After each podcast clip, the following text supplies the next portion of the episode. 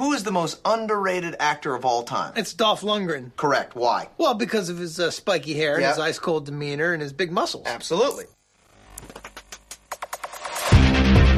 I must break you.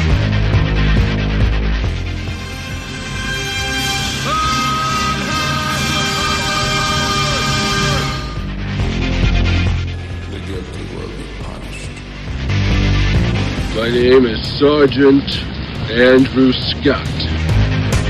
Come on, guys, don't do this. If I don't get breakfast, I get real grumpy. I don't think you like me grumpy. And you go in pieces, asshole. Let's kick some ass.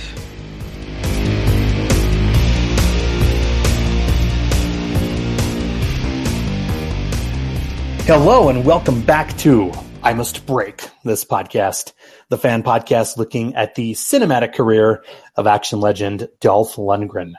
On today's episode, we're getting in the festive Christmas spirit and discussing one of Dolph's more recent efforts, Pups Alone.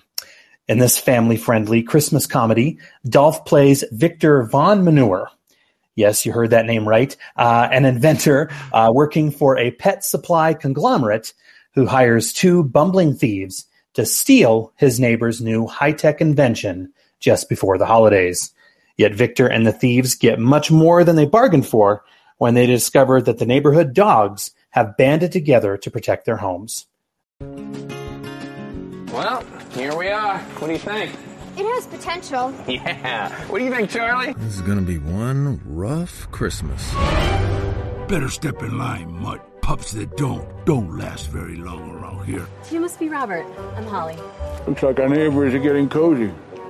Too cozy.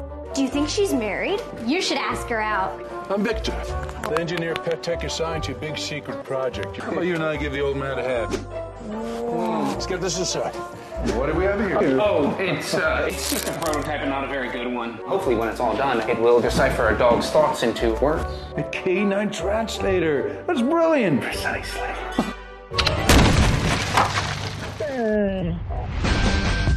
Don't get too settled. We have vacation to think about. Vacation? Big Bear Ski Lodge, yearly company shindig. Everyone's going. Why are you dressed like Santa Claus? Huh? Can't afford to look stupid. Need all of his research to check everywhere. Toilets? Everywhere! Let's get the prototype first, and then we hit the rest of these godforsaken houses. Oh no. Hefe, hefe, hefe. Bad guys are coming tonight. I have a plan that can help everyone, but we need to work together and put our differences aside.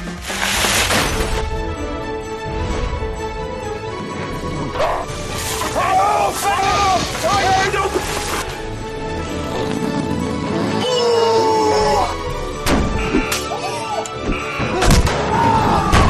an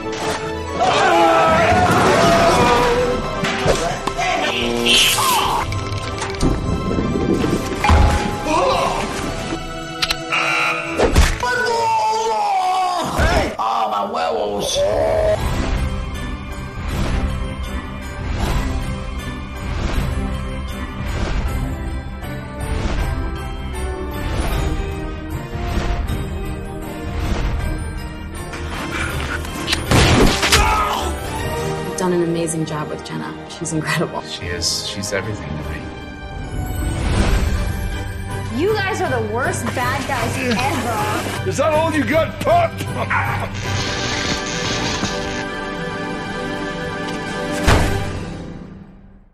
I'm your host, Sean, and joining me to chat this one today is Katie Guylan Kirkin, one of the hosts of the One More Round podcast.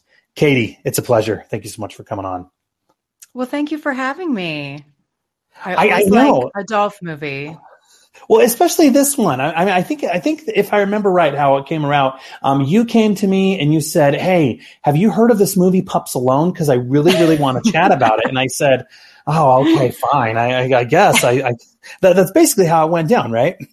Absolutely. One of my favorite movie genres is cheesy kids movies. um, that's if nobody can uh, spot the sarcasm there.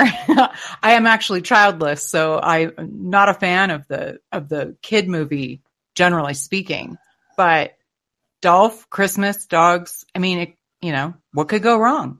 Well, there you go. Yeah. Well, and actually, before we um, start talking about the film, um, I wanted to know a little bit about your show because, okay, so you're on the One More Round podcast. You're, I think it's safe to say, you're a pretty big Sylvester Stallone fan, especially Rocky and Rambo. Is that right? Yes, I I think you guessed correctly. Um, by the name of my dogs is one of the the big giveaways there. I have um two dogs and they are named Rambo and Balboa. Um, so if that gives you any inclination of how big of a Stallone fan I am. Well, and I mean, and that was actually one of the reasons, Katie, when when we got in contact.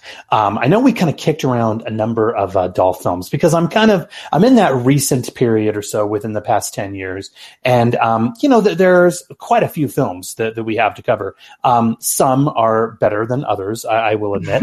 Um, mm-hmm. But uh, yeah, we we kicked around some ideas of films, and I know that you had mentioned that you were a really big dog person, so I kind of thought, wait a minute here okay, Dolph did this movie, Pups Alone. It's a Christmas movie. We're approaching the holidays.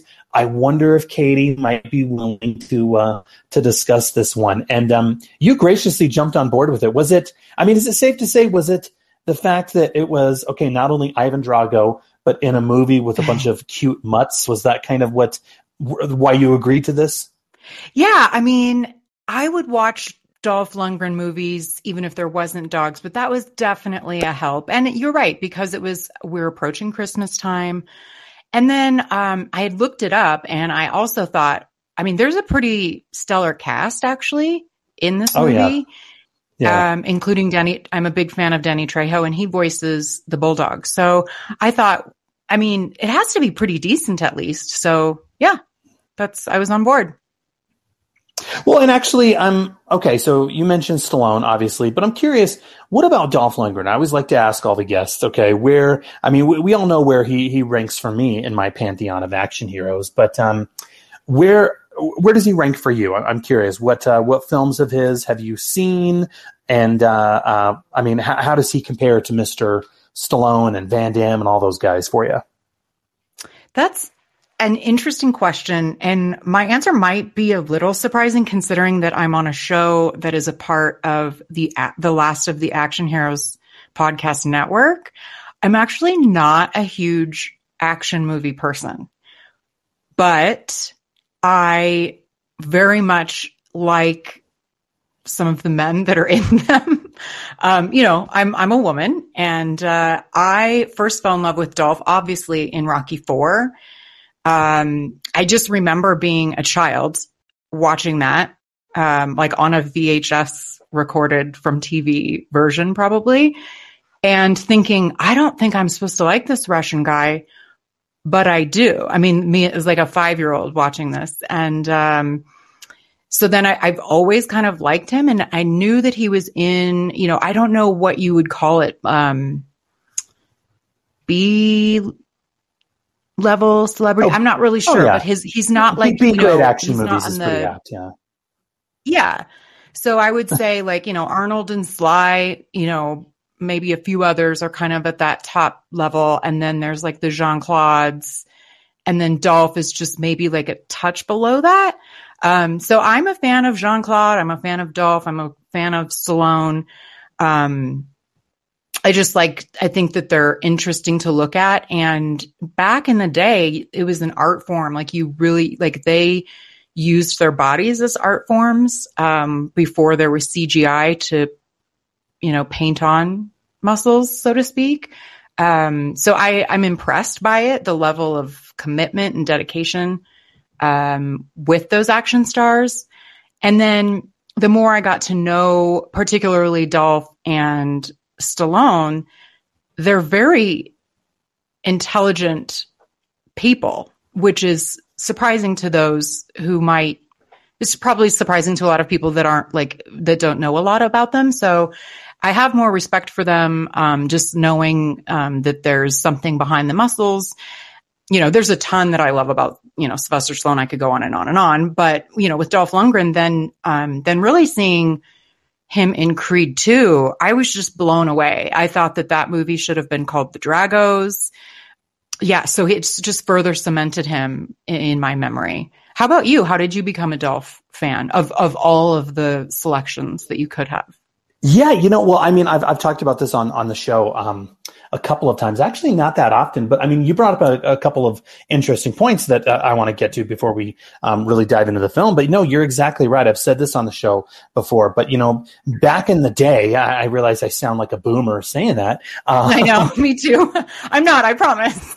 no, no, but you know what's interesting is, yeah, you're exactly right. Before Marvel okay, and Disney took over the box office as we know it. These were our um, our superheroes. Okay, Dolph and Arnold and Van Damme and Stallone. I mean, these were these guys. Um, I think it was uh, it was on a previous episode a number of years ago, but one of my guests referred to them as rarefied beings. Okay, I mean these were mm. our our mm-hmm. superheroes, and it's just kind of interesting how when the superheroes finally came in and started getting their own films, it was pushing it was, it was, it was pushing these guys okay, who actually had the physiques and not the uh, padded costumes and whatnot, mm-hmm. kind of um, pushed them out. You know what I mean? And so, yeah, you're exactly right. And I'm right there with you. I think, I mean, obviously, I am a little uh, biased toward, um, you know, considering the nature of the show, obviously. But, um, mm-hmm. you know, my favorite Rocky film of of all of them was easily Rocky Four, and a lot of that was because of uh, of Dolph's portrayal as Drago. Okay, mm-hmm. and yeah, I, I don't know about you, but I know there's been talk, there's been um, some rumors. I am really, really hoping for a Drago spin-off movie. Or I've also Wouldn't heard rumors. Be... Oh, and I think everybody wants it. And I know there's kind of ah. some bad blood right now between uh, between the, mm-hmm. the, owners of Rocky and Stallone, and a lot of people are thinking, well, Dolph shouldn't do it if if Stallone isn't supportive of it. But I'm thinking to myself, like come on, this is a really that could be a really fantastic opportunity for Mr. Lundgren, and he's not getting Agreed. any younger. Let's be honest, Agreed. he's not getting any younger. So I, I, feel like Stallone is at a point in his career where he's doing just fine, and I know that Dolph is probably doing just fine as well. But I mean, this could really, really open some more doors for Mr. Lundgren. I think so. Hopefully, they're able to kind of figure that out and get the ball rolling on that. I couldn't agree more. I, I mean, I think that people, like you said, people are eager for it, especially, you know, it's like kind of like strike while the iron is hot, so to speak, a little bit. And yeah, he is not getting any younger, is he? No, no. Well, if we if we look at this particular film, um, I mean, yeah, this is we can call this our Christmas episode. So congratulations, Katie, you're on the the first uh, the first ever Christmas episode of the show. I don't know if you're wearing a Christmas sweater or uh, kicking back some eggnog or not. I but, have um, red on. Does that count? So yeah, no, that counts perfectly. Well, I mean, if we look at this particular film, um, I'll give you a little bit of background on it. Um, to be honest, I didn't even think when, when I first started the show up, I didn't even think that uh, I would be covering this film. Um, to be perfectly honest, I really didn't even think it was going to see uh, the light of day. Okay, um, I think I kind of directed you to this before um, we started chatting, but um, this movie was actually filmed in 2017.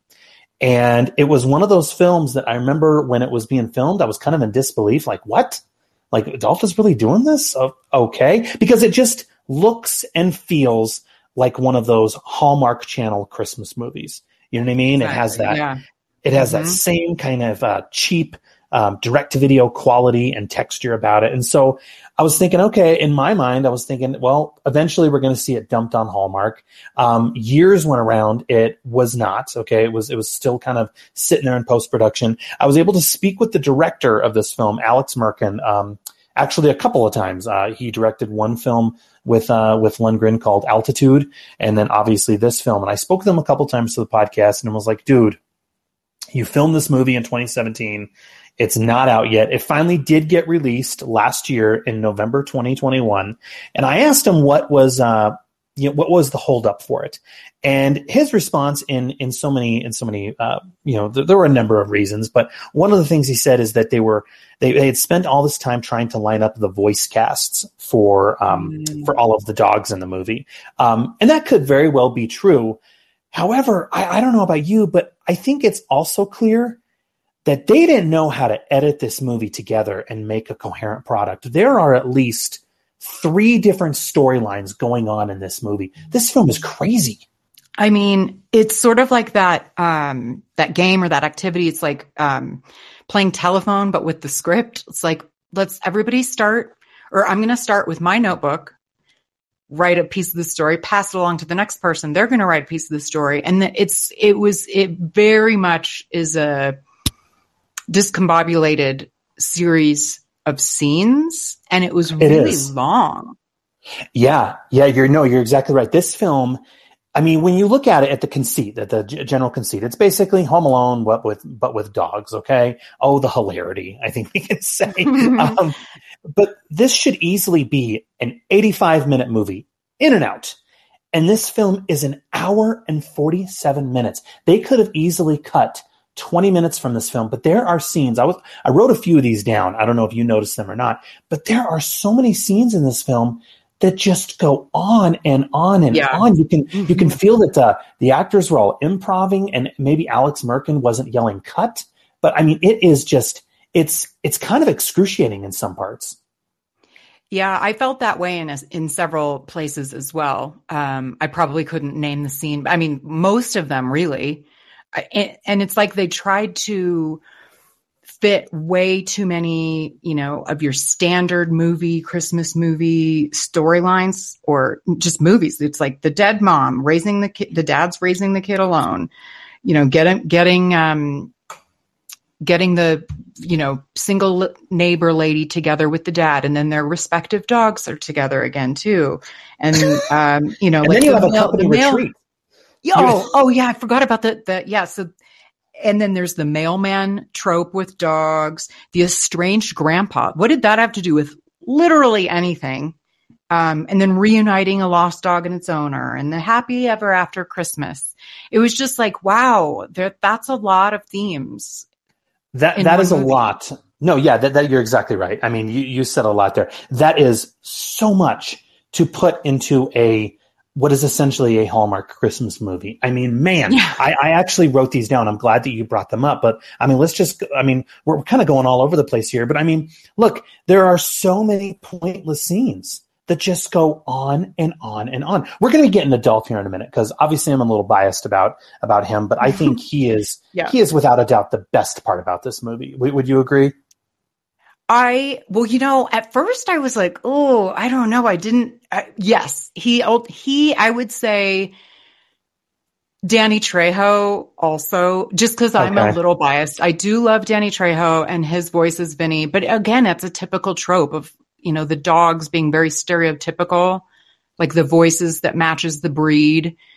You know, like the the basset hound was like a slow speaking old Southern person, and you know what I mean. Like the bulldog is Danny Trejo, and the Chihuahua, you know, Rob Schneider um, is the Chihuahua, like using sort of like a cholo voice. You know, it's it's just very typical stereotypes, I guess. Dogfather? You really call yourself that? I don't. They do. Meet my crew. Keywood. My crew. That's two words. Jose, Bernard, Dozer, Tiny, and right there, my number one Dane, Gidget. Keep your paws off her. Hola, perro. Is you a city mat? Not anymore, apparently. These are our crew, amigo. The dog fellas. Ah, ah, yeah, yeah, yeah. Oh, lo siento. Sorry, Gage. Uh, I apologize. I meant uh, not the dog fellas, uh, dog people. Uh, dog friends. Jose! Do You like Christmas time, city mat? Of course you do. Tell me you do. Enough! No more Christmas talk! Yeah, yeah, yeah. Oh, oh, sorry. I won't make a mistake again. Thank you for correcting me. I apologize with all my heart. Hey, everyone home, now! Adios, amigo. But we will meet again. Anytime food gets thrown out of a restaurant on a Tuesday, I'll be there. Uh, okay, sure. Anytime a half-eaten hamburger gets thrown out the station wagon window, I'll meet you there. Hopefully after I've finished the hamburger, and you have to lick the wrapper. Um, okay. Enough! Adios, amigo. By the way, the Dogfather goes where the Dogfather goes. Su casa es mi casa. Capiche? See you around. Apologies. What Vinny P says usually goes. He's okay sometimes, but not really. Yeah, he seems a little. I smell chili. Southern bean chili. Sheesh, this is gonna be one rough Christmas. Well, yeah, I mean, okay, so I mean, before we get to the dogs, I mean, I just want to say there are so many scenes that just go on and on and on, and you're like, you're you're just wondering, like, wow, they, this thing sat in in post production for over four years, and they they decided to keep this in. So I mean, you just said it. The main character of the film, Robert, who we'll be getting to here in a minute, he is the estranged grandfather of the family, and we see Charlie the dog trying to write him letters, but they never get sent. Why? This estranged grandfather element is in the film. I guess, like you said, it's a trope of other holiday movies, so they decided to put that in as well. There's another scene where the two bumbling thieves are robbing an old blind woman. Oh, that yeah. scene goes on forever. And then, yeah, you said the mailmen. Like, I understand, like, okay, I get what they're doing here. Okay, okay. Mailmen are afraid of dogs. I get it. But there are so many scenes of the rookie mailman who's trying to avoid the dogs. And I guess we're, I guess the writers of this think that we are supposed to laugh that he is wrapping himself up in bubble wrap trying to deliver a package. It's, it gets to a point where it's kind of like, what, what are we doing here? Yeah, you know what I mean? Yeah, I know. Well, so I I was going to ask you how old your kids are and what they thought of it because I did think I was like, well, maybe this is like a cute thing for kids and like elderly people. Like, you know, that's sort of a type of comedy and movie that they would think is hilarious. I don't know, but what did your kids Yeah. think?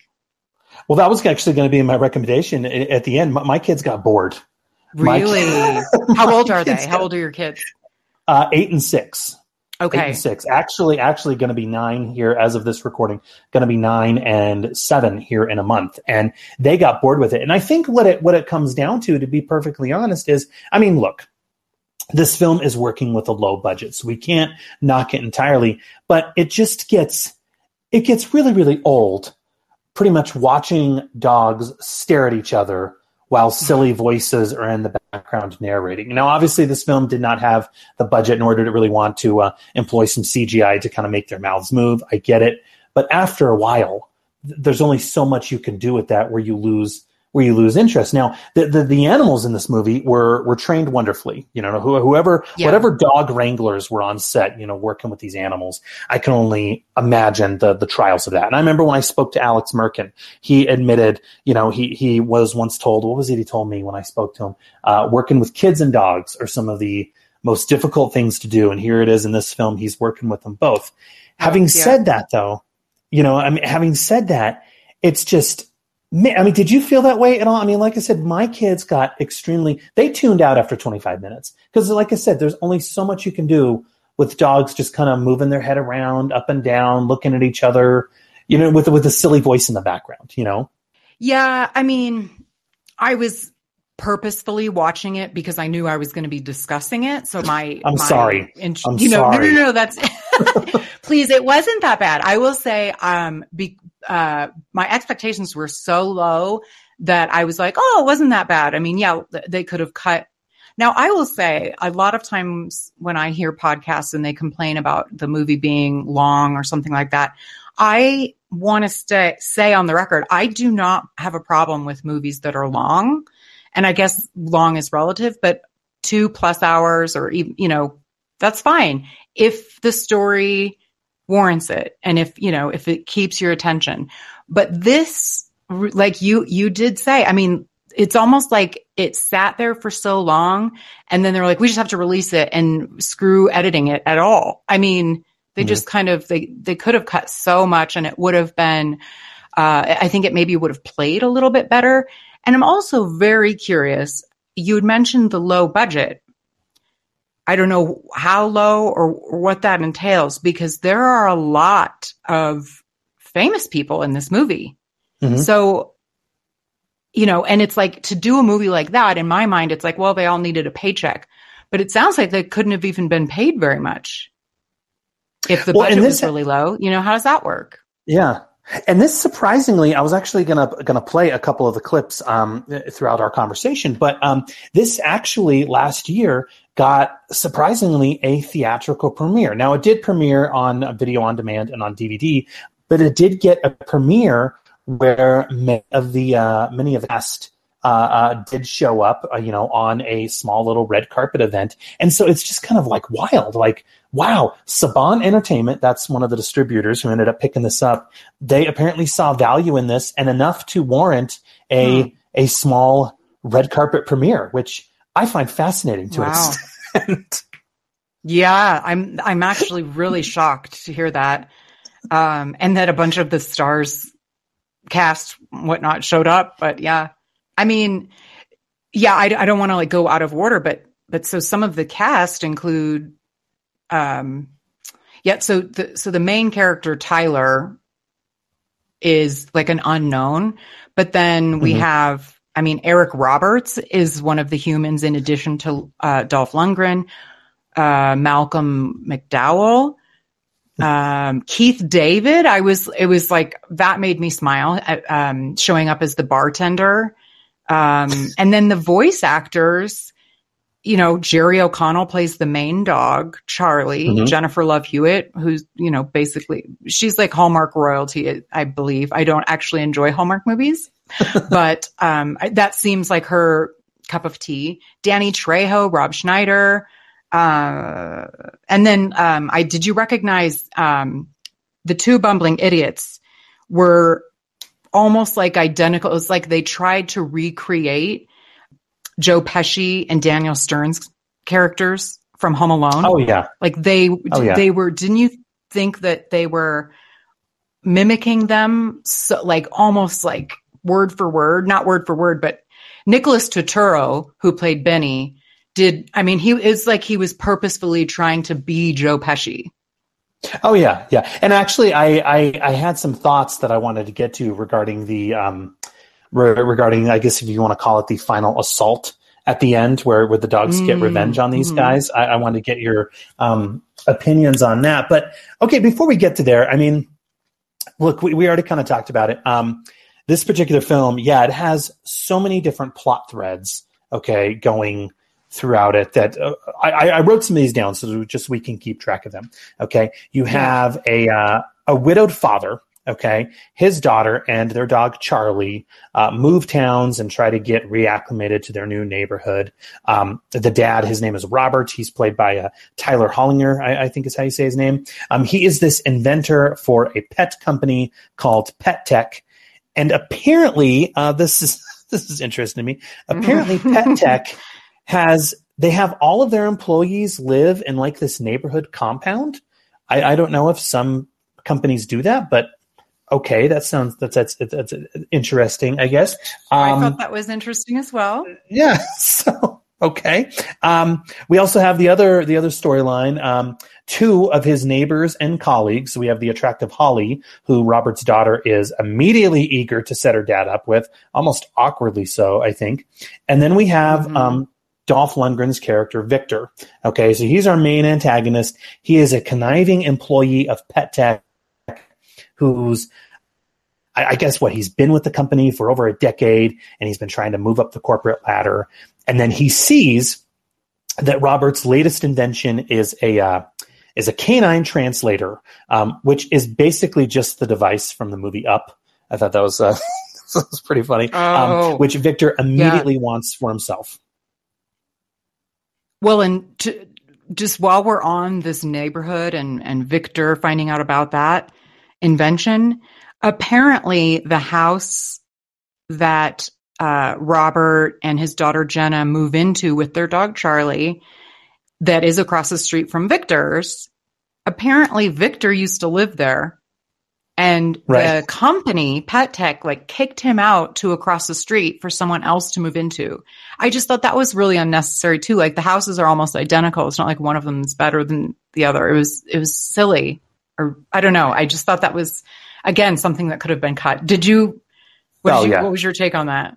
that that was my next point, which was it, it was amazing to me. So this this is what here's one of the multiple issues I have with this film. Um, are, are pretty much the opening twenty minutes. Okay, the opening twenty minutes are so crazy. Okay, so for one, the film oddly starts with Robert and his daughter in their old home. Okay. Now we've seen these type of tropes before. You already mentioned it. Okay. The widowed father who's moving with his with his with his kid, we will say, to a uh, to a no home, new home. Okay. Any other movie, any other film would have started with them either a in the moving truck on their way to the new destination, or it, the the film would start with them, you know, unpacking the moving truck and moving into their into their new home. Mhm. Okay, I mean we've seen this before, and so it's just so odd that it spends all this time in their old home for them to just suddenly get in this moving truck and then move. Okay, so that's time right there.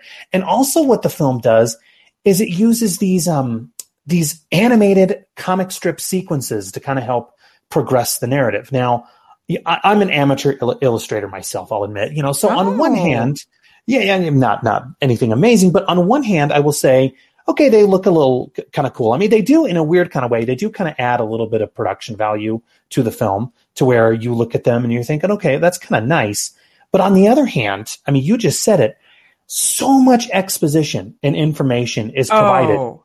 through these still cartoon frames where I had to I was like, what what is happening? So in one of these stories, you just said it, is we find out, um, first of all, we find out that Robert's a widow. Okay, that I can go with that.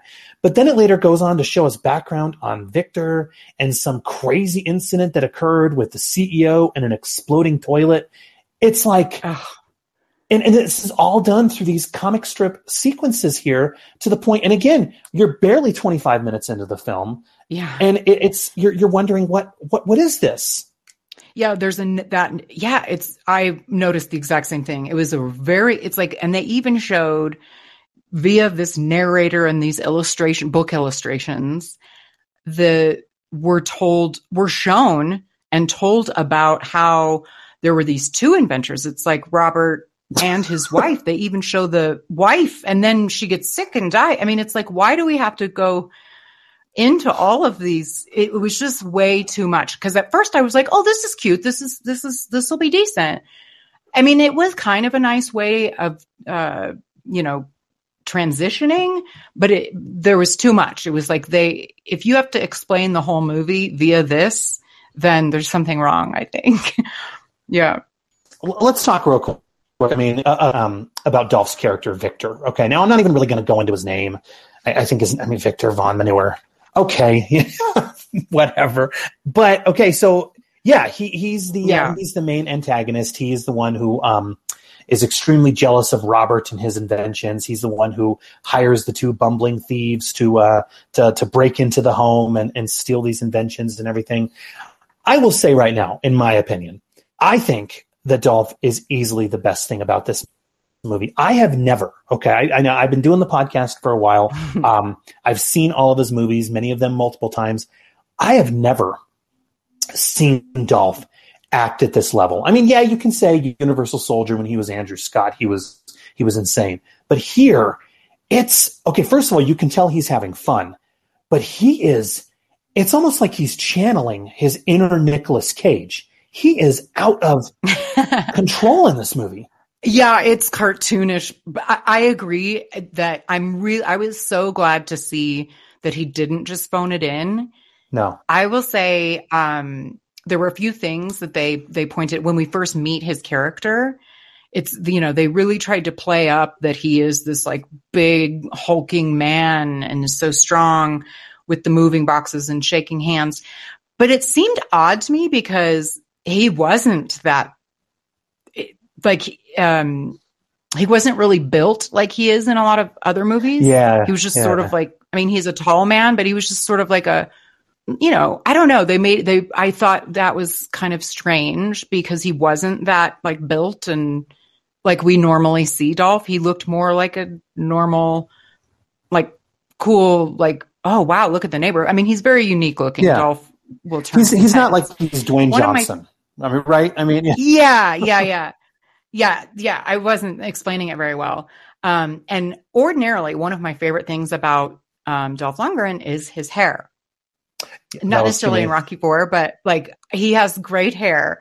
And I was like, there's something a little off. I just remember when we first meet him, I'm like, he doesn't, yeah, I don't know if this was around that, like his body didn't seem like it normally is. And I, I don't know when he got his hip surgery, if it was around this time or, or not. But I, that was one thing I noticed. But I, you know, they always have him in interesting outfits. Yep.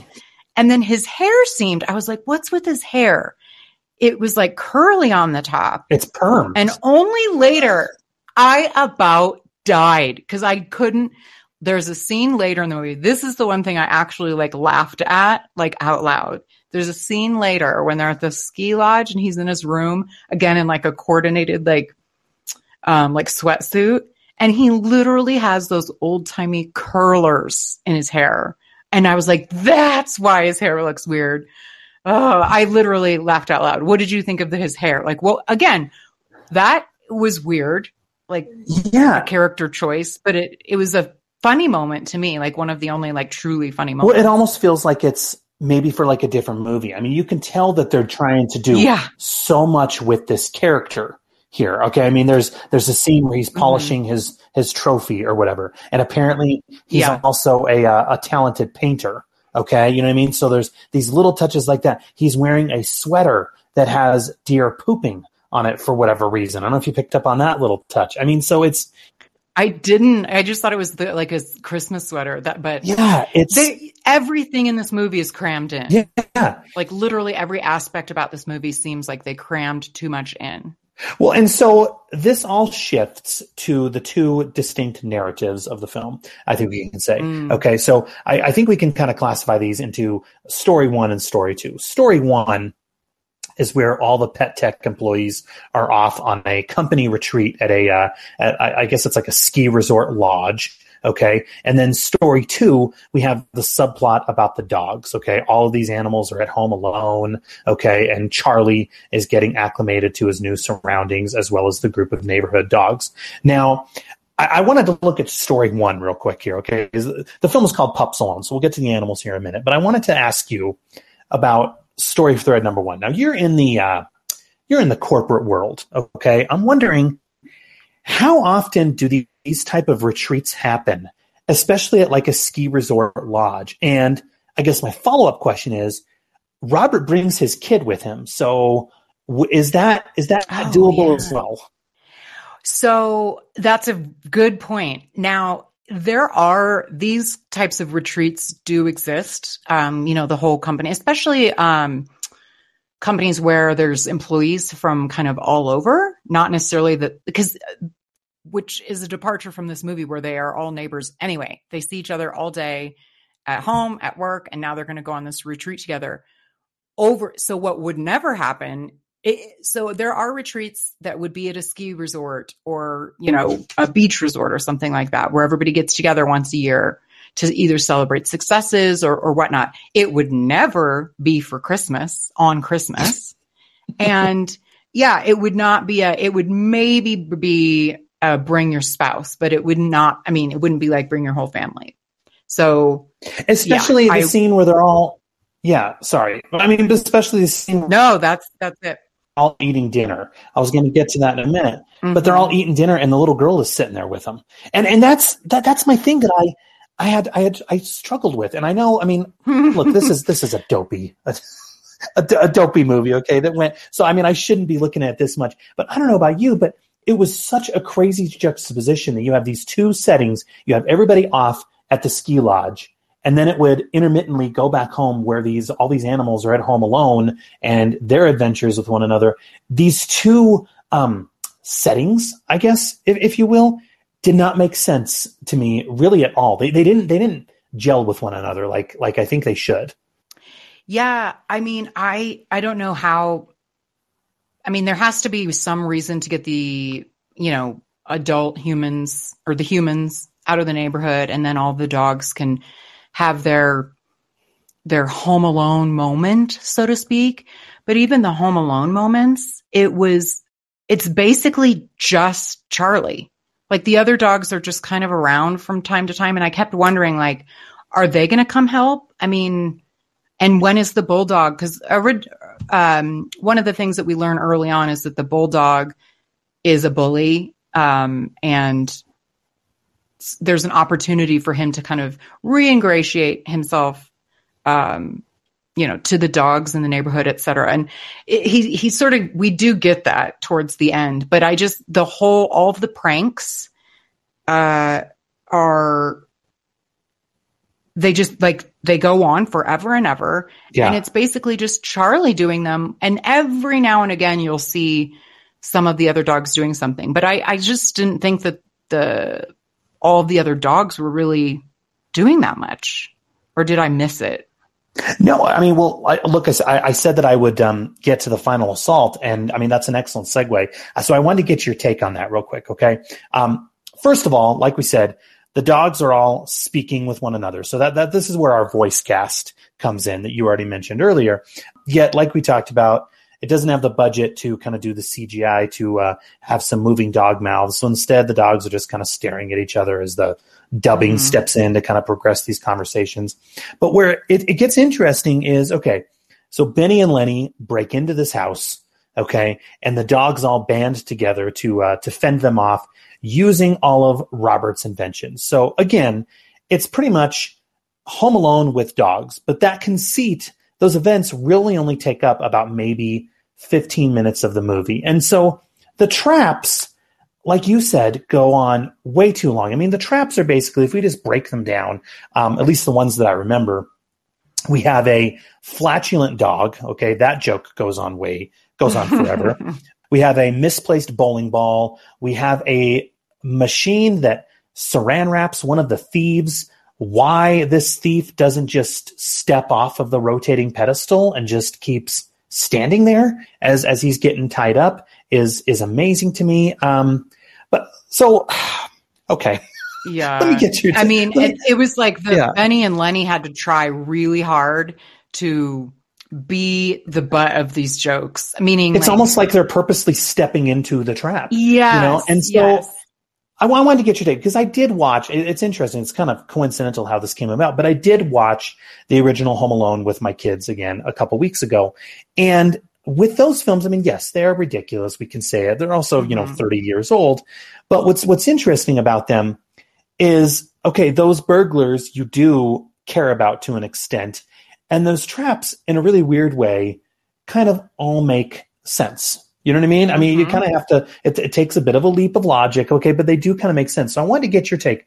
Why is it that a film like, and I guess, okay, it's, n- it's not fair to compare a, a film that was written by John Hughes with a film that was directed by Alex Merkin, but I'm curious, why is it that it works in a film like Home Alone and for this particular film, which is pretty much using the exact same setup and everything, only instead of a um, rambunctious, precocious kid, we have rambunctious, um, dog. Why do you think that works in something like Home Alone? And here, you keep checking the clock. You keep pressing the pause button, figuring out how much time is left. Wow. Uh, very good question. I hadn't really thought, to be honest, um, like what to, how to pinpoint it. It's really, uh, I guess, just the quality of the pranks or, um, this, it's a combination. It's just every, it's everything. I, I don't know. It's the story. It's the writing. It's the directing. It's the, um, you know, we, we don't care. We know it's coming. We don't really care. We're not curious to see what the next thing is.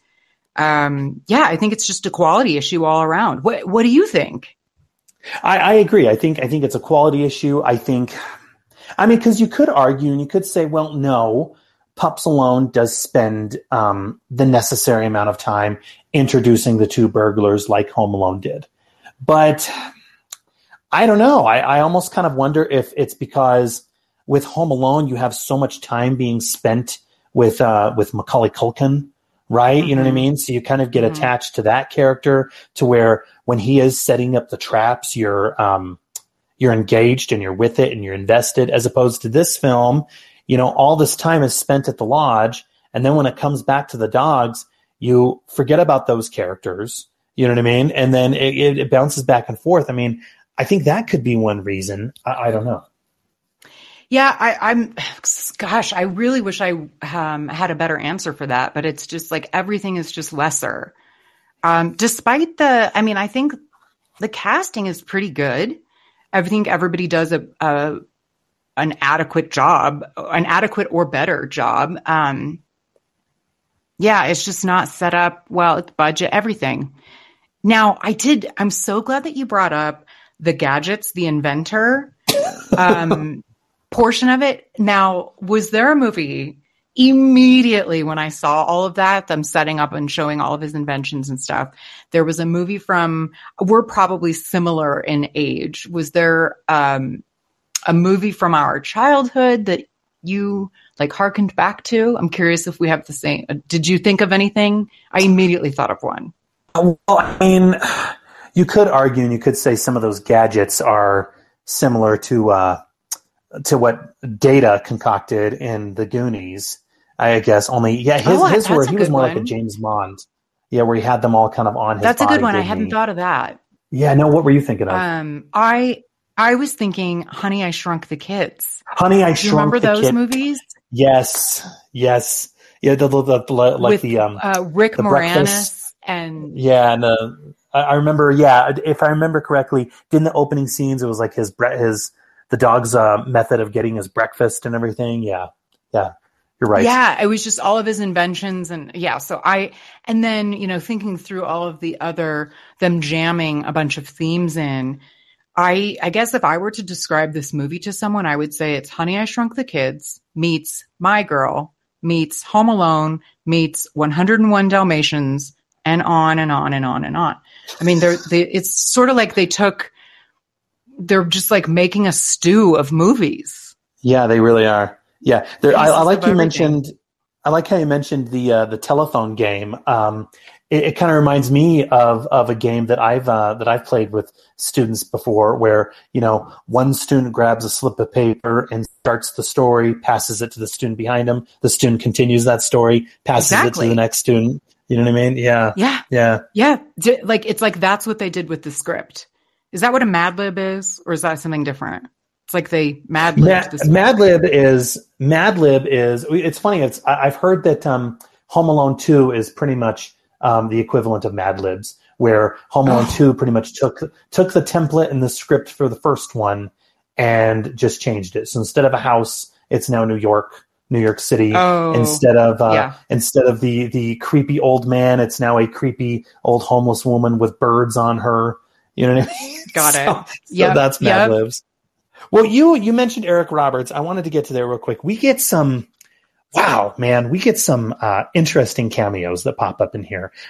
Eric Roberts, uh, like you said, um, shows up as the CEO of Pet Tech, who joins his empl- employees on this uh, on this retreat, proving once again that uh, Eric Roberts will show up for anything as long as the uh, as long as the money's right. Um, I know you. I know, I know, you're a fan like, of Danny what, what Trejo, money? but Danny What Trejo's the same as well. I think if Oh, there's a check with enough zeros, like exactly. But but that's what I'm saying. The cast of this would make you think that it had a bigger budget. Well, You and know? I'm I'm convinced that when Eric Roberts showed up on set, I'm convinced that he ad libbed a good portion of this because he gets two lines of dialogue in this film that I admit are kind of funny, but I'm convinced were ad libbed. Okay, so there's one scene where he uh, shouts, "Okay, let's get drunk." And I'm I'm almost for certain that that was uh, that that was ad libbed. Yeah. I mean, maybe that was his deal. He's like, I'll show up for a half a day and I'm going to do whatever I want. And that's the deal, Yeah. you know? And there there is another scene, okay, and I'm again I'm convinced that this is mad libbing, but there's a scene where they're all playing board games for whatever reason. I didn't understand this part either. This is this is that that script element that I think was written by Yes. by one of the students that was thrown into the stew. But they're all playing board games for whatever reason, and Dolph is like ultra competitive. He's wearing a bandana, and he's you know he's just uh, you know being competitive about playing like kid games. Like I think that was one of the games was Mousetrap, and then so Mm. Eric Roberts, as Yeah. they're doing this, he pokes his head in and he goes, "This is so stupid," and you're kind of thinking to yourself. Yes, Eric Roberts is it. It is, isn't it? But you got paid for this. Yeah, it was it was just I mean, the fact that there were so many I mean, we didn't need to I mean, we didn't need the CEO at all. We didn't Nope. need the Keith David character, the the bartender. Whose I name that was is- another scene. Yeah, well, The sorry wise to interrupt you, but bartender. yeah, his name is the wise bartender. They didn't even give him a name. You did a great job. What can you tell us about making this film? Um, I had a job, and therein was some fun. But because I get, you know, because I get to be sort of the voice of reason, and um, so there's a there's a, there's a there's a there's a pivotal point which my character turns the plot, and that I love that. because it's, it's an important message about home and family and uh, and holidays. It's I mean it's Christmas. So are you saying in, in uh, li- uh, real life you're not always the voice of reason, or In real life? Are you kidding? I try, but I'm really not always the voice of reason. Yeah. But I mean, that scene was completely unnecessary as well. No. I mean, it, it, why did they? Because they had to pay all these people. It seems like I, I'm just baffled by. I mean, in Malcolm McDowell, while I'm not super familiar with him, a British, he's like a been in some like really legit movies too. I mean, so I don't know. It, I'm just baffled by the cast being so large and so familiar to us with a small budget. I don't get it. I need someone to explain that to me. Can you explain this to me? I, I don't have the answer to that. I honestly, I'd like to think that that you know, I, I feel like okay, Dolph, while he is known, while he is known for being an action guy, um, I think like many actors, they look at new roles and think to themselves, "Wow, like I haven't done this before. This could be fun." And I think that's what all actors like to do. They all like to kind of stretch themselves and try something new. So I'd like to think that when this script came across Mr. Lundgren's desk, um, he he looked at it and he thought to himself, "Well, you know, this is something new. Like th- this is something that I could have fun with." And he is he is having fun. I mean, I will say Yeah. right now, um, my favorite scene, my absolute favorite scene in this movie, and I feel like if and anybody who's curious about this movie, I feel like they should just watch this one scene, and then you'll get you'll get enough. Okay, but it's the dinner scene at the ski lodge. Okay, this particular scene, I don't know how you felt about it, but this was this was Dolph's moment here. I mean, he is dominating this scene. Okay, it's basically they're all sitting down at the uh, at, at the table at the ski lodge. Okay, and the CEO Bill comes in. This is Eric Roberts here, and Dolph is sucking up to him. He he drew he painted a painting of him, and he purposely you know makes everybody move down so that he can sit next to next to Bill. And I mean, this scene is I mean, I, I would almost go as far as saying it's magic because I've never seen Dolph act this goofy before, but in this in this particular moment here, he is belittling everyone else at the table. Okay, while he's sucking up to Eric Roberts, and he gets he gets a moment. Actually, my laugh out loud moment of the movie was he trips. I don't know if you remember this or not, but he Oh, trips yes. one of the employees, and then in a awesome uh, delivery, he he just states to the guy, he goes, "Come on, man, get up! You're goddamn embarrassing." And just the way, just, just the way Dolph delivered that line, that right there was a moment where I was kind of like, okay, this it doesn't get a pass, but I do like these this, this five minutes. Yeah, here. I mean there there are good things. Like I said, this it wasn't nearly as um I was expecting it to be way worse. And uh you know, I will say, you know, from Dolph's perspective, like you said, if this comes across his his desk, then the premise seems interesting. The name alone, Pups Alone, it's like a dog's version of Home Alone, and it's a you know a kid's you know a comedy. And at that time, you know there were there were um, a lot of these action stars at that time were kind of dipping their toe in, like doing kid Oh, yeah. movies. Like The Rock was doing a bunch of, you know, Disney esque comedy movies with kids, and um, I, there are probably plenty of others. And oh, like Kindergarten Cop is probably one of my favorite Arnold movies. And so Mhm. he, you know, he's like, well, I don't have, you know, I can see this being uh, a big draw for him, but um, I think there was a lot of potential with it, and I, you know, it just went awry in a, in several places. And um, you know, I don't know, I don't know much about movie making. You know, I don't know how this came, the, the wheels came off of this bus somehow. That's that's an excellent metaphor there. Yeah, I mean the, the wheels came off the bus and they never got put back on correctly, No. did they? Um, well, I just wanted to look real quick, um, talk about the final moments of the film with you. First of all, so the final uh, the final scenes of this film, okay, uh, in the final act. This is after the the thieves, you know, get um, get humiliated by all the animals. D- Dolph, uh, so the Victor character and everybody meets back up at uh, at Robert's home, and um, Dolph has a gun pointed at a dog's head way longer than needed to be comfortable for a family film. Oh. I felt I thought that Yeah. was kind of kind of weird. Um, Well, that's the moment that I kept thinking in my head, like this is the moment the bulldog should come in and save the day, but Mhm. he doesn't.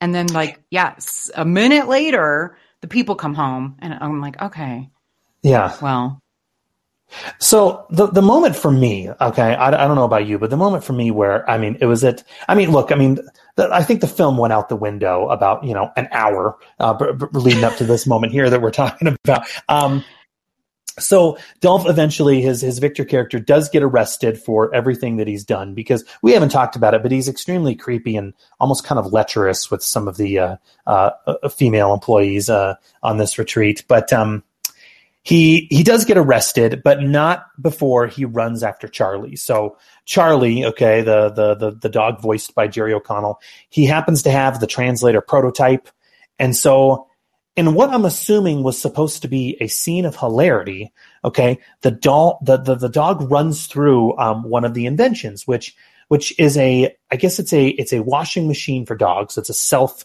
um, like uh, basically a machine where I guess a dog is supposed to go through it and it's going to clean and wash that dog. Here is where the budget restraints are pretty evident here because it's basically it's basically just one of those kitty jungle gym tubes. You know what I mean? My kids used to have one. It's one of those kind that you can collapse and then you, right. And so you watch it and okay, Dolph is crawling through this thing. I don't know about you, but I was watching it. I'm thinking to myself, like, Dolph could have easily just walked around it. Okay, no problem, and got and met Charlie on the other end. Yet, I guess they're assuming for comedic purposes, he forces him through this thing as well, and you can tell the Dolph is uncomfortable crawling through this thing. I mean, I guess. Okay. This Yeah, is, I, I feel, I feel so stupid right now. I shouldn't even be doing this. But I, I guess what I'm trying to say is if it was like an industrial type washing machine, then I can see a regular, rational, thinking human being walking through it. You know what I'm saying? Yeah. Yeah. It, yeah. I think it was supposed to be, oh, wouldn't it be so humorous if this big man tries to crawl through this tiny, like, pet tunnel? Ha ha ha. And it's not.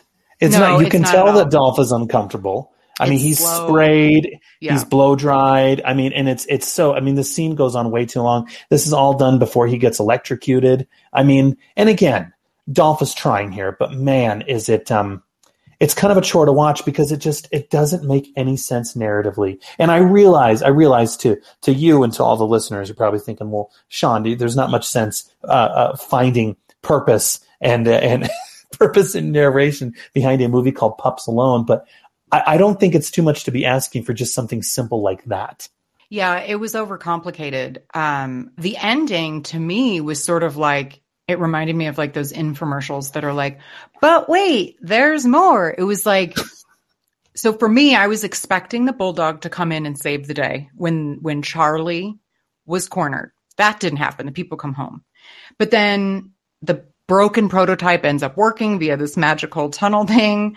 Um, and you know, so then the then now is but wait, now the bulldog comes in, who is um what's his name? Vinny, uh, voiced by Danny Trejo, is Dolph's Victor's dog. And he sort of like convinces him to be better, you know, and, and it's like, oh, you know, sweet, sweet, sweet. And there's a, I'm like, oh, and then I thought, oh, that's a, that's a pro for the movie. That's a, that's better. That's a better place for the bulldog to come in. But it was sort of like a, but wait, there's more moment. And then it, and then it goes on and on. It, the, it's the end. It was like it had four endings. And then there are these cops that come in. They're again too many people. Like there were these two detectives, I guess they were non-uniformed policemen that arrest him. And boy, what I mean, what an odd choice for the detectives. Like, I mean, where did they get those dudes from? It's hard to explain to the list. It was like one of them was like I thought like, that too. Haired, like what? Why? Why? Why Yeah. did they need to be a part of this at all? And because then there's a uniformed policeman escorting him to the police car. Um, the, I, it's hard for me. I can't even remember exactly, but I just remember thinking, I mean, it's like, did you just go next door to the laundromat and pick these two guys up, or I what? think I was wondering the same thing. Yeah, one of the one of the detectives is like this. Um, he's like this overweight, doughy guy. Which I mean, look, I mean, it, it's totally fine if that's how someone is. But he has like long, slicked back hair, and he has like he's like unshaven with a bit of a goatee, and it's like, okay, maybe if you were at, looking for like an, a character to play like a mobster or something like that, fine. But I thought the same thing. It was like, man, did they just go outside and say, "Hey, do you want to be in a movie?" And you know what I mean? It's I like thought the same thing. I don't know. It was like somebody involved in this movie was like, I want every character to have this immense backstory and blah, blah, blah. Uh, Like I said, I mean, really, there is not a single element of this movie that w- didn't feel like it was crammed with too much. And were you like me? Were you a little surprised that it didn't end with that um, that animated sequence or whatever? I was convinced. I thought it was just so odd that for the first 15 minutes of this film, it's going to have all of Oh, those yeah. various animated um, still sequences, and then I was convinced that it was going to end in the same way to kind of provide a bit of a bookend. But no, should have. instead, yeah, it should have. Instead, we get this um, close up of like a CGI snowflake that's falling down. Because again, it's Christmas. That's fine. But I, I just thought that was kind of odd as well. I was kind of like, eh, back to the lab. Why don't you guys edit this some more? Okay. Yeah, well, and then it's like the um the love interest, this Holly person who t- Robert. So, so Holly is one of the people who works um at this corporation and, and is the neighbor who has Yeah. the identical female version of Charlie Gidget, Yeah. voiced by That's- Jennifer Love Hewitt. And so that's where the 101 Dalmatians comes in. It's like, okay, now they're both like happily ever after, literally like a day after they met, like spending Christmas together and like the two dogs and the, and, you know, Holly and Robert together. And I, I it was just like, of course. Um, yeah, again, four endings they had to this movie. Well, okay, so we're at the end. Okay, again, I, Katie, I got to give you a huge thank you. Thank you so so much for. Um, I mean, man, what as I said to you earlier, but you really jumped a grenade. I mean, you you jumped not even a grenade. I mean, shoot, it was it was the equivalent to that bomb that uh, that Rambo dropped in Rambo Four. Remember that that leveled the entire forest. You did Yeah. that here for me today, so thank you. Oh, Um, no, no, no. It, now, granted, this is not my cup of tea, but it that's okay. It's Christmas time. Dolph Lundgren, Danny Trejo, dogs. It's all good. Yeah. So okay, here's the the recommend. So I'm curious. I like to do two recommends. Okay, and Oh. I I could probably guess where you're going to be on one of those recommends, but I like to do two recommends. Okay. One as a um, one as a Dolph Lundgren vehicle, and then the other as a film in general. So, where does this one stand for you? Do you do you is this one that is uh, that you'd recommend to others um, to watch uh, in in, uh, in preparation for the holiday season? No. Well, no. Let me. Here's what I would say about it. I think that like um sweet, innocent, elderly like grandmas and maybe like three year olds would like put it on and you're busy doing something else. Keep them busy for two hours. But otherwise, no. Like I would have never watched this, but this is not my, I mean, I, I'm not the um, audience for this, but I do feel like it's so silly and all over the place. And there's some familiarity that elderly people and toddlers, that's, that's my recommend. Now, now, what about Lundgren though? I mean, how? I I mean, as someone who is a Oh. huge fan of the of the Rocky movies, I mean, Mhm. did this put him in a uh, in a new light for you at all? I feel neutral about him because I already have a high opinion. I already have a high opinion of Dolph Lundgren anyway. I'm a, I'm a big fan. Um, it, I will say it for me was, it was an experience to see him do something so silly and so outside of what we ordinarily get from him. So that was a delight. But I'm not even sure if you're a big Dolph Lundgren fan, if I would recommend watching the movie. I mean, I don't know. I would say look up some of the clips, watch Mhm. some of the clips. You know what I mean? I don't know. Do you feel Yeah. differently? That's exactly, actually, exactly what I was going to say in so many in so many words. I honestly think, for my recommend, I think if someone can edit this and package all of Dolph's scenes, okay, Mm-hmm. together, then I think you certainly have a really strange oddity to watch. I mean, I, I tried looking for it. Unfortunately, the the dinner scene is not available on YouTube yet, but I, I encourage if anyone's going to watch it, I think the dinner scene is the uh, is the standout moment, um, and that's certainly saying something that's much better than the uh, the final assault where Dolph is crawling through the tube. I just yeah, we already talked about that. Um, I think Dolph's contributions and moments in this film are just, I mean, we already talked about it. They're so off the wall, they're bizarre, but ultimately fun. I think it's everything else in this movie that is ultimately lacking. I mean, it's way too long with scenes that just drag on. We have characters who are just so dumb that it's pointless even watching.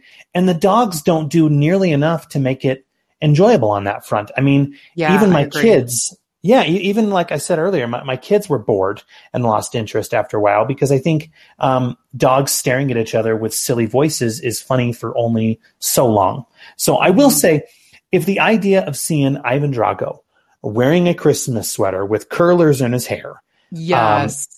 and and him him doing things that is completely subverting your um, typical expectations of what um, Dolph can do to a whole other level. I think if that interests you, then I think it is worth watching for his scenes and his scenes alone. Otherwise, I mean, I've never seen nor have I been a big fan of uh, those Hallmark Christmas movies. But as far as I'm Same. concerned, I think this can be tossed aside with all of those other films. However, those films are huge business. Okay, so there is a market for them. I am I am not within that market. It doesn't sound like you are either. But those are No. those are a huge business, and it seems like every year at least two dozen are are released. So I mean, eh, maybe that's why Saban Films picked this one up and they gave it that small little premiere. Yeah, that's possible. I, I agree with your assessment. Um, you said it very well and succinctly. Um, I do have to give Dolph credit for allowing himself to be seen um, in in such an unflattering light. I mean, it was for comedy's sake, but I feel like a lot of uh, similar. Like, I can't picture Jean Claude Van Damme doing that. You know what I mean? Like allowing himself to, you know, be the butt of jokes and wear curlers in his hair and silly outfits. And, uh, you know, I, I, I do have to give him credit for putting his ego aside and, um, you know, branching out. And it is too bad that the rest of the movie didn't live up to what he was probably hoping it would be. No, you brought up an excellent point. I couldn't imagine Jean Claude Van Damme doing this. I couldn't imagine um, Steven Seagal doing this. You know what I mean? Any any of those other guys. So so Mhm. yeah, I think um, that's an excellent way of putting it. Thank you. Yeah, well, um, you know, this one's crossed off the list. I, uh, you know, done deal. I watched a Christmas movie this season. Well, before I let you go, um, I- I'd like you to uh, uh, give a shout out. Is there anything that uh, that you're working on, or uh, any podcasts, any movies that you've seen, anything that you'd like to uh, to give a shout out to? Oh, goodness. Um, I'd recently uh, covered Ray Donovan. There was a Thanksgiving episode on um, the Jacked Up Review podcast. Um, so that was fun. There were uh, there was a panel of four of us that covered that series. So if anyone is a fan of that, check out um, the Jacked Up Review Show podcast. And there's a Thanksgiving episode on Ray Donovan. Otherwise, my my ordinary um, delightful voice can be seen and heard with the One More Round podcast. It's a Rocky series podcast, obviously, and we are on season two now. So each each movie is a season. Um, so we recently finished up with the the original Rocky, and um, we're just a couple episodes in on Rocky Two. So check us out. We're on the Last of the Action Heroes podcast network. Um, and I'm lucky to join Ryan Rebalkin and Kyle Peterson on that show. Well, I really do appreciate it. Thank you so much for uh, for uh, you know joining me for this one. Like I said, I know it wasn't uh, at the top of your list, but um, I had a really good time chatting it with you. So so thank you, and um, I, I do hope you have a Merry Christmas and a Happy New Year. And I also hope that you um, are able to check out some. Uh, some other films, preferably ones with uh, Mr. Lundgren that are better than this one, because they're out there. Okay, they're out there. But uh, but thank you again. Well, thank you so much for having me, and you have a Merry Christmas too. All right. To everyone out there who is listening, please feel free to rate and review the show on iTunes, Stitcher, or wherever else you go to subscribe. We always appreciate the reviews. And have a Merry Christmas, and we'll see you all next time on I Must Break This Podcast.